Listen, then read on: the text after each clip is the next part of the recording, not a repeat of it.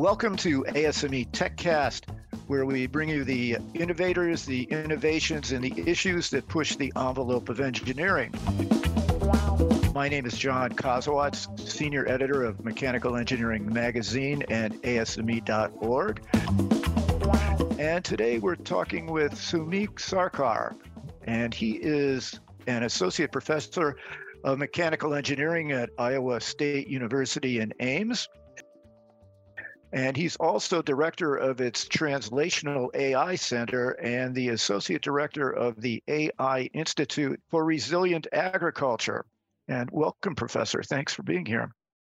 Thanks very much. Agriculture, of course, is embracing technology um, as other industries are. Robots are powered by sensors and artificial intelligence. They're already in the fields killing weeds and, and picking fruits and vegetables in some cases. Um, farmers are using drones to monitor soil conditions and, and more precisely apply fertilizers, pesticides, or herbicides. Mm-hmm. And that's called precision farming, and uh, it's relatively new. Um, and Professor, you and some of your colleagues are already looking beyond that towards something that's called ultra precision agriculture. Mm-hmm. So, before we get into that, define precision farming for us. Take us take us to where we are in you know uh, in the field right now. Of course. Yeah so you know as you said the precision farming this terminology has been there for some time now and and the main idea there is to be very efficient in terms of farm management. So in farm uh, sort of tending crops need many management so it could be irrigation it could be you know fertilizing so you know applying nitrogen it could be applying pesticides and other chemicals uh, and so basically doing them as needed rather than just indiscriminately spraying these things uh, without much thought of optimality. That's what you know uh, you know we, the precision farming tries to change. So it it basically tries to make sure that we do all these operations uh, uh you know in an as needed basis and in an efficient and optimal way so that's precision farming. So let's yeah. take us to ultra precision agriculture. Right. How will that all expand on what's happening yes. on farms so now? It, yeah, as it turns out, John, I mean, even though the precision farming already sounds great, and in terms of you know being being efficient with all these things, uh, it still it turns out that there is a lot of uh, you know uh, gap that you can still fill in. So even though uh, we are talking about you know precision farming, even there we are still talking about a, a large scale application. Uh, so they are not looking at an individual plant or individual plot level where you're talking about a three four plants. They still sort of you know you know spray chemicals and and and, and or irrigation and all these things at a, at a, at a massive scale at a, at a field or a farm scale. So going from that to an ultra precision ag would be doing things in a much more a smaller or, or a finer scale rather. So what precision ag is, it's still a bit coarser. We're going to do things at a much finer scale where we are going to look at, we are going to monitor individual plants or a few plants at the same at the same time, and we're going to come up with optimal decisions for these one or few plants, and we're going to apply using robotics and and and other you know ultra precision actuation techniques. We're going to apply chemicals uh, and other things, pesticide, insecticide, at that level rather than you know spraying things. So let me give you an example. So you know, in in a lot of insect pests that that uh, are becoming more and more dominant with changing climate uh, is in, usually attacks uh, from a local region, small region of the of the farm or of the field.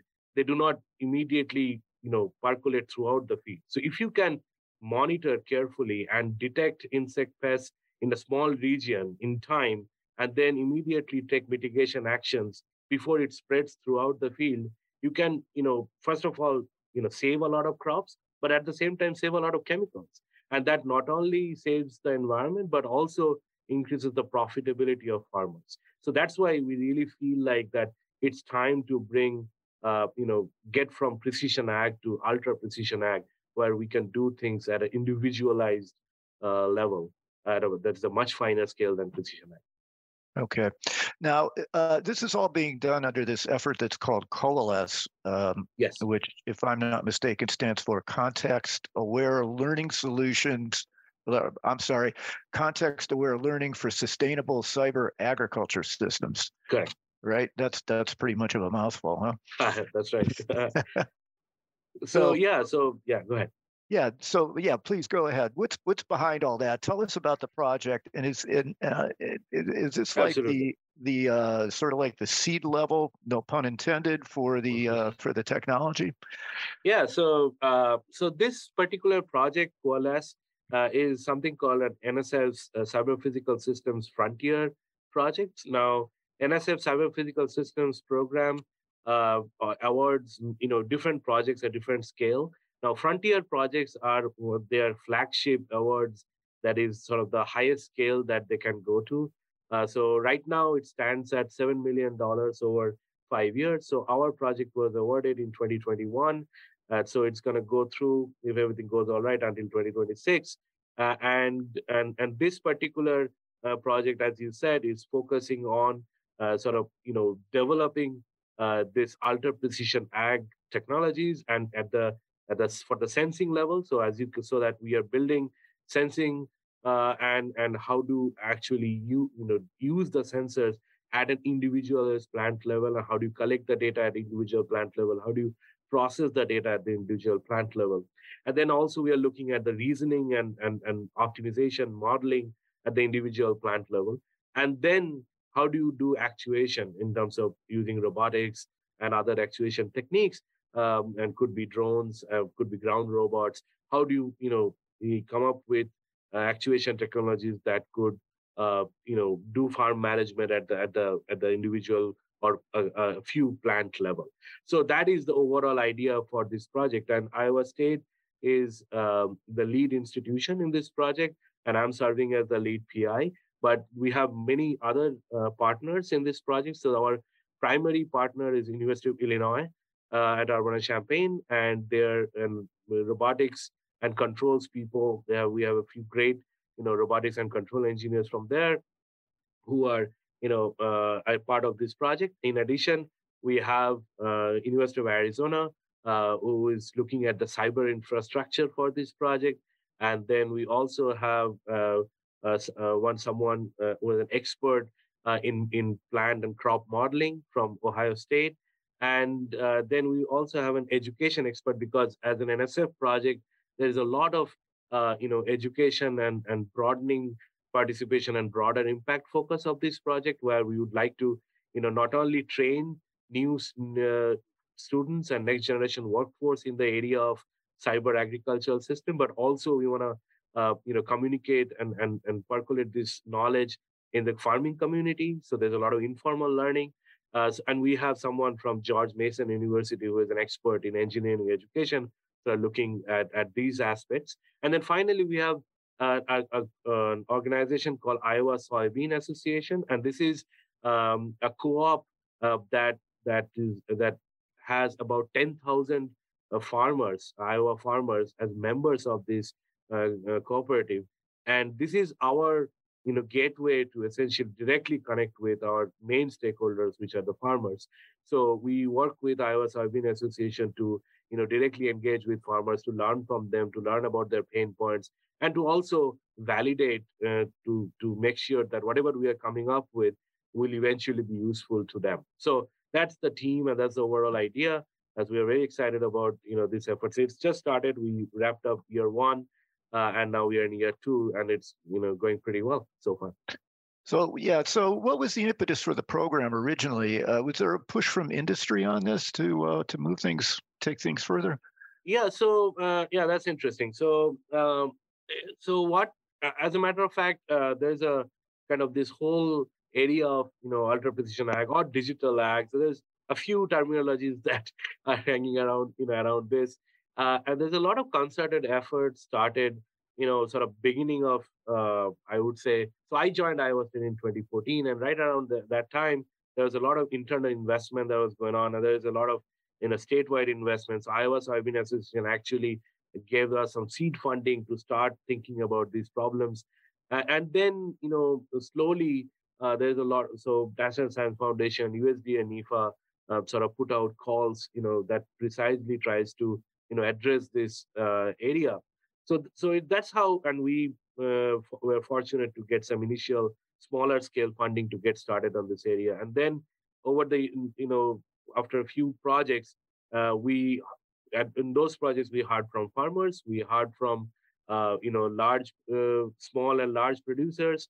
Uh, we also heard from these cooperatives, but we also heard from industry, as you said. So there's industries like John Deere, uh, and then ag chemical companies like Bayer, uh, and then we also have Corteva, Syngenta, and all these people.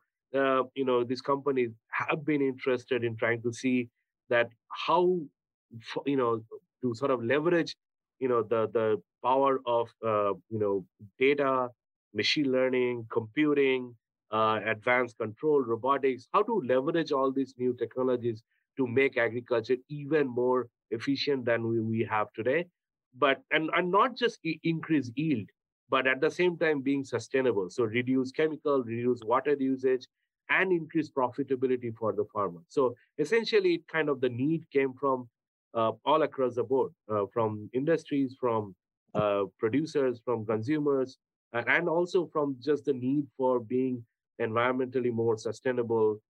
you know, with this changing climate situation that we have. So you know, so it's kind of you know, there's a lot of motivation from all, of my inspiration from all across the board. Okay. Um, so what do you what do you see the challenges in development of this and, and eventual deployment? Yeah, what are yeah. The, so what are right. the uh, so, yeah, what are the uh, what are the obstacles? Yeah, so it it it so happens as I said. So I typically the way I think about it is essentially there are three legs in this one, right? So there's this sensing leg that you have to sort of sense what is going on. You have to, for example, if you're looking at insect pests, uh, you have to identify that oh, there is this insect pest that has is in in my field or in my is eating my crops. Uh, and and then or this is the this disease that is going into this crop. So there's this sensing piece and then there's this modeling piece. Where you have to uh, you know come up with these models and reason the reasoning that okay now that i have seen this uh, I, I have to do this because my model tells me if i apply this much uh, pesticide then i'll take care of this problem right? And then finally the actuation that you actually have to do it in the in the field. Now, what we, for the last 10 years, or even more than that, I would say maybe two decades, uh, this area of, uh, there's some an area called uh, uh high throughput phenotyping, high throughput plant phenotyping, where basically there's a lot of research effort has gone into, you know, come up with good sensors and, and good data collection technologies to, to really do uh, sort of, you know, collecting good amount of data uh, for various different traits in a pretty good way, pretty efficient way. So that and that solved a lot of the sensing issues. So we are getting pretty good at this how to sense uh, uh, you know condition of plants at, at very you know fine scale individual plant scale. Now that part while that part is getting solved now the focus is sort of moving towards can i build better models? Can i build better reasoning system decision making systems? And that's where you know there's a lot of you know machine learning and other uh, you know modeling technologies that will that will come into play. And i feel like that's also you know pretty achievable. Now in after that the, it comes to actuation. Now that's where uh, there is still a lot of challenge. So our approach is to build uh, you know small uh, ground robots and also you know you know uav drones to do this individualized actuation. So spray chemical or or or spray you know or or you know irrigate locally or spray pesticide fertilizer insecticide and in a in a local region. But to actually make a lot of this uh, you know robots drones uh, you know on the field uh, for us you know in an autonomous way and also making sure that they are cost effective uh, that's going to take some time so um, for example uh, john deere today they have a program called and spray where they can detect weeds and they can spray on the weeds but they do it in a massive scale. So they basically look at a massive area and look at this, uh, you know, weeds. They identify these weeds and they spray. Uh, but the spraying locally is still a very you know big challenge. Now, so that's that's kind of what we see that there's a lot of you know like sensing modeling thing gonna happen, but eventually to deploy these things in the field uh, and you know will stay, still probably take some time.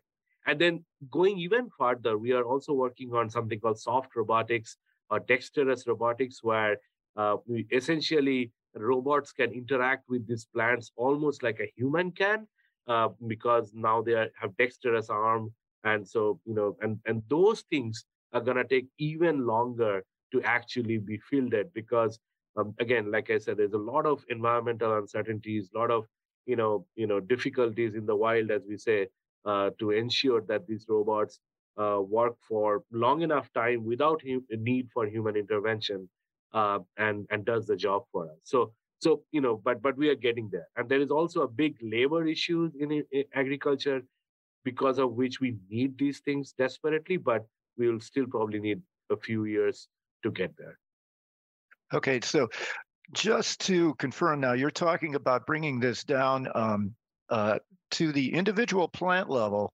and treating the individual plant, not just one plant within a predetermined uh, area. It would be the one plant itself. Right. So we basically, you know, uh, like we have the, uh, you know, tools and technologies today. So, for example, right, a cell phone company uh, operates, uh, you know, they have you know so many cell phone lines, but they can manage and monitor each of them in terms of you know you know their their calls their data usage and so on right? So similarly so we have the technology or we are going to have the technology soon to essentially be able to monitor. That means sense the condition of each plant and continuously monitoring them to see what their status is so so that part is is going to be you know doable you know uh, pretty that will be pretty feasible uh, but when it comes to treating them right so in terms of whether a robot can go and individually spray chemical uh, to the, in that plant or or the in a region where there is some insects probably and spray there. Uh, we have the technology to and we have proof of concept uh, in a research scale to show that that is feasible. But to get that at a you know level where uh, farmers can use it uh, and, and without much human intervention and kind of with peace of mind and in a cost effective way, uh, that's a little far out. Okay. All right. Now, you're also involved in some concurrent research that's being done on developing uh, digital twins for a particular plant. Yeah. So, um, how does um, how does that work? Um, um complement yeah. Um, uh, right. the work that you're doing in absolutely. With, so uh, yeah, yeah, you are talking about uh, something called an AI Institute for Resilient Agriculture. We call it IRA, and this is again uh, an NSF and USDA and NIFA uh, funded um, AI Institute project uh, that that again Iowa State is the lead, and we have many other partners, other universities like Carnegie Mellon, uh, NYU, and and University of Arizona, University of Nebraska Lincoln, uh, and and George Mason and so on. Uh, now, in in that project, that the core idea is that we want to build uh, something called digital twin. And now this word digital twin, the term digital twin has been out there for a long time, especially in the uh, area of manufacturing, in the area of aerospace uh, aerospace engineering, where you basically want to build a virtual, uh, you know, you know, sort of system uh, that mimics your real life system. So anything that you want to do with your real life system, you want to try out on your virtual system. And once you feel like you have the right way to go about it, you do that on the real real system, right?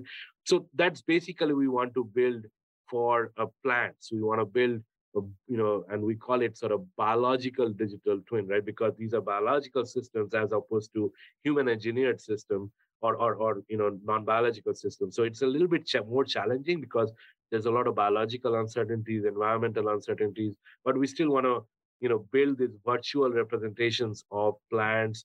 So not just individual plants, but our vision is that uh, individual plant, but also a few plants together, then uh, the biological, you know, digital twin of the field, and then digital twin of the farm. So that because you have you have to make decisions at each level. You can take uh, individual plant level decisions. So, for example, uh, I, I, talked about farm management, but if you think of a plant breeder, the plant breeder is trying to think that whether a particular plant is good enough uh, to you know to to produce again uh, to keep that line alive, or a particular plant or its its genotype is not really very useful. So uh, so you need to make those decisions at an individual plant level in many cases. So we want to, you know, do that. But at the same time, at a, at a field level or at a farm level, you have to make other decisions that okay, overall, this farm gonna give me this much yield so i will you know this would be my profit margin and things like that so that's why we are trying to sort of build digital twin representations at different scale in an in an agricultural farm now this idea of the modeling uh, that we have in the IRA project, where pre- predominantly we are looking at breeding problems, plant breeding problems, but the same idea can also be used in the production level in, in the Coalesce project, where we could again use that same idea to build individualized models of plants to uh, you know come up with you know for management decision whether how much chemical i need to do. So in the in the virtual world we can try out with chemicals nitrogen and all that and see how things going and based on that we can optimize the decision and then use it in the real plants on the real field so so that way uh, that there's some you know in terms of the core ideas and core uh, you know methodology there is some similarity and some you know uh, uh, between this AI Institute and the Coalesce project. And then, but then there's a, a lot of other different things. For example, we are looking at you know primarily production agriculture in uh, the Coalesce project, whereas we, we are looking at primarily plant breeding in the IRA project.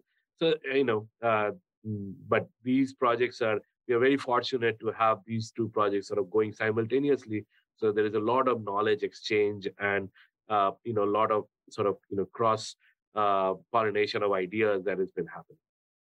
So with the uh, with the uh, the development of a digital twin, say for a soybean plant, yeah, uh, would the twin be for your generic soybean plant, and uh, then would it, and and then you would be able would would you be able to uh, to take that and and apply it to an individual example of a soybean? Right. right. No, that's a great question. Uh, this is this is and this is exactly where uh, I think the the the beauty of the digital twin idea over uh, the so-called crop modeling idea, which is again out there for long, long time, uh, and the plant physiologist and and the the, the botanist and you know uh, they are building this uh, you know crop models where they essentially build models for simulation models for let's say a soy standard soybean plants or standard corn plant. But the the difference between that model and digital twin would be that a digital twin will be able to continuously ingest sensor data so so let, let, let's say i have a soybean plant a and then soybean plant b although they are both soybean plants but depending on their genotypic variability depending on how they were treated where they are planted their behavior can be very different. You know, in some case, they may be planted in a, a bit colder place, and in some another location, they could be dealing with a lot of heat or, or drought. So these plants will behave very, very differently. So the idea of digital twin is to be a, essentially make model of that plant. So we have a genetic plant, but then genetic plant model, but then as we are continuously observing that plant, continuously ingesting data uh, or sensor data from for that plant, we'll be able to adapt that model that reflects that plant individually. So uh, that's why the you know the core the key concept of digital twin is that digital twin is a very personalized model, if you will, a very individualized model. So it's not a uh, that that what that means is it could the model itself could dif- differ quite uh, you know a lot between soybean plants uh, from one soybean plant to another. I see. Okay. How far away are we from this? So uh, yeah, so right now, you know, there is a lot of um, uh, tools and technologies and and and algorithms are already there, and and it's being uh, developed every day. Uh, and in terms of uh, doing that in a uh, controlled environment, so if you have a nicely controlled greenhouse with a plant and you are measuring a lot of things, it is it is here. You could you know you could build a model that could reliably uh, you know mod- model how this plant will grow and and you know bear fruits and so on right um, and for example uh, there's other efforts uh, we know of uh, for example in in in Wageningen University in in in the Netherlands uh, they have built something called digital twin of a tomato plant. And so and and we have also built you know for soybean corn in in in uh, in, in our in our conditions here. Uh, so the tools and technologies are getting there. There's some more to do for sure. But the main challenge is to make sure that these models are uh, models work when these plants are in the field not in the control environment where there's a lot of uncertainties that you don't know of so uh, the exact soil condition the exact environmental condition you know, because it's basically you're not controlling them. So uh, to make sure that these digital twin models work uh, in, in the field condition is something that we are striving for, and it's not here today. Uh, but when it comes to again in a very uh, standardized, very controlled environment, uh, you can do that today. Okay. Well, we're going to have to um, stop the conversation here because this is about all the time that we have for today. Sure. So uh, thank you, uh, Professor, uh, for, for talking to us today. And thanks to everyone for listening. Uh, you can listen to other ASME tech casts on a variety of engineering issues at your favorite platform. And my name, again, is John Kosowatz.